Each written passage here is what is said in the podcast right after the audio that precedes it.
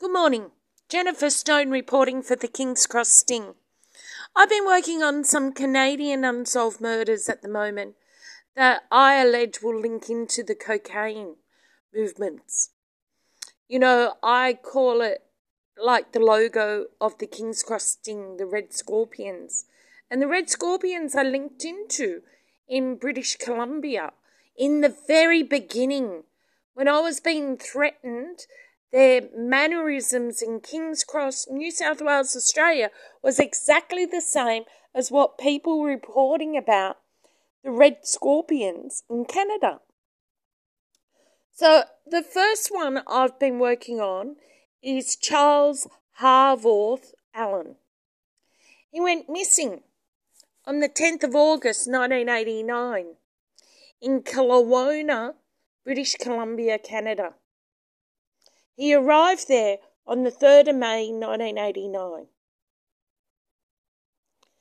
Now, his mother rang up in May 1989 to report that he had missed a phone call with her and she was worried.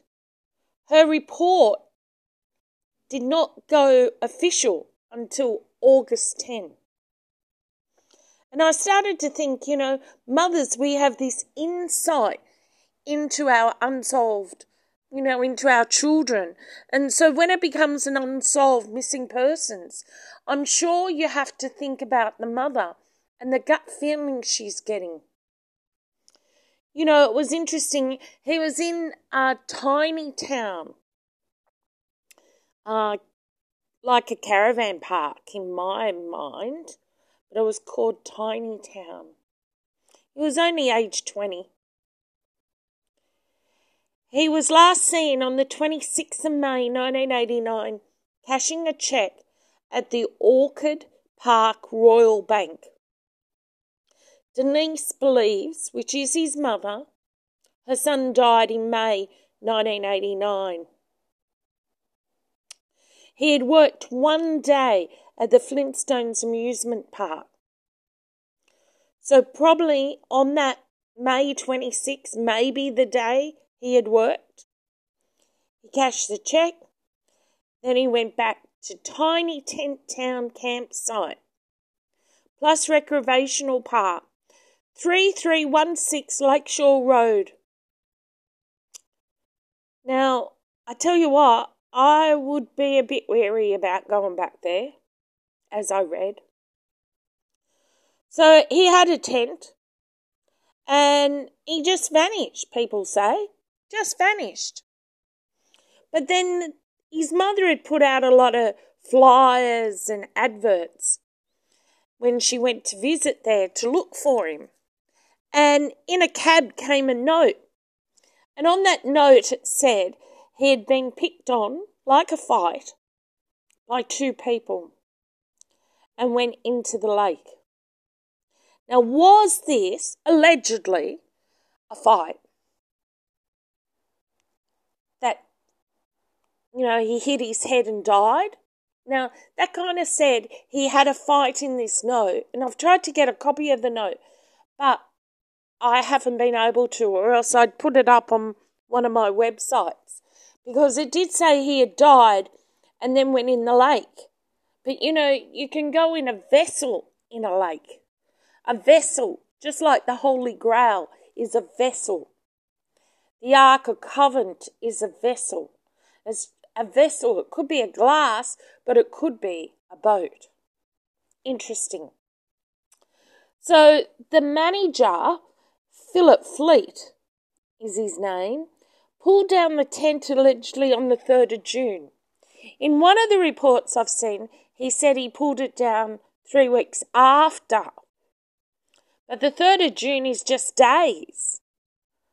You know, by pulling down the tent makes people forget and he said he was a European uh, that had just, you know, where where's contact, you know, when when you're camping. But why didn't he report just something to the police to say, hey, this guy's left all his stuff here. Um, you know, if he rings up or something, I've got it. I'm going to put it in the back shed. Problem was there were photographs. Now, all those photographs have gone missing. But those photographs, if I'm right, could be classified as a trophy. A trophy of murder. A trophy of death. How to get away with murder. Now, there is allegedly a person who is a person of interest. I would say that there's two persons of interest and maybe a few more because organised crime works by utilising people for little pieces of crime and then disposing of a body so the missing person just disappears. No body's found. You know, by what I've been told, pigs will eat the bodies. So I don't know how far a pig farm is, but trophies are really what this gang that the Red Scorpions link into would want. They would want, if you were wanting to move cocaine, and I started to think about the lake system and how there's a, a floating um, bridge right near Tiny Town. So from Tiny Town is a position that maybe you could utilize allegedly for sailing your drugs up the river further. Now, that's a possibility because a sailing boat doesn't use power, so there's no noise. But a sailing boat can use a small motor and still not look out of place, especially if they're going to major positions. So Charles had been, they say, at the Livewire nightclub in August 1989. But if he died, he was never there. This was all a red herring. A red herring maybe to please the mother, or a red herring in the police. So he came up afterwards. He didn't get to be registered as a missing person until the 10th of August. But virtually, when you go through the timeline, the last sighting of him that can be proved is the 26th of May. So, say if he cashed his check after working a full day at the Flintstones Adventure Park, he went back to his tent. There allegedly was a fight by two people. Now, why? Who would they be? Why didn't the manager call the police? Now, that is a very good point that no one seems to ask.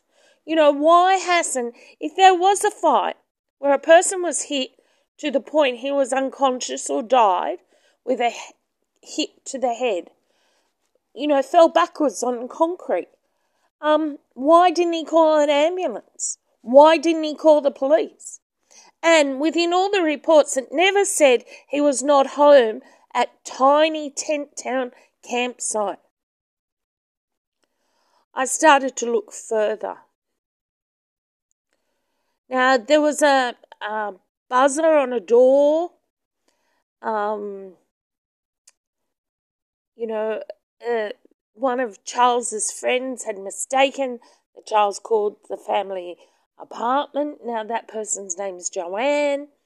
The family were having dinner during uh, her brother's vacation. The actual date was unimportant, unimportant. But really, it could have been in May. It doesn't really say.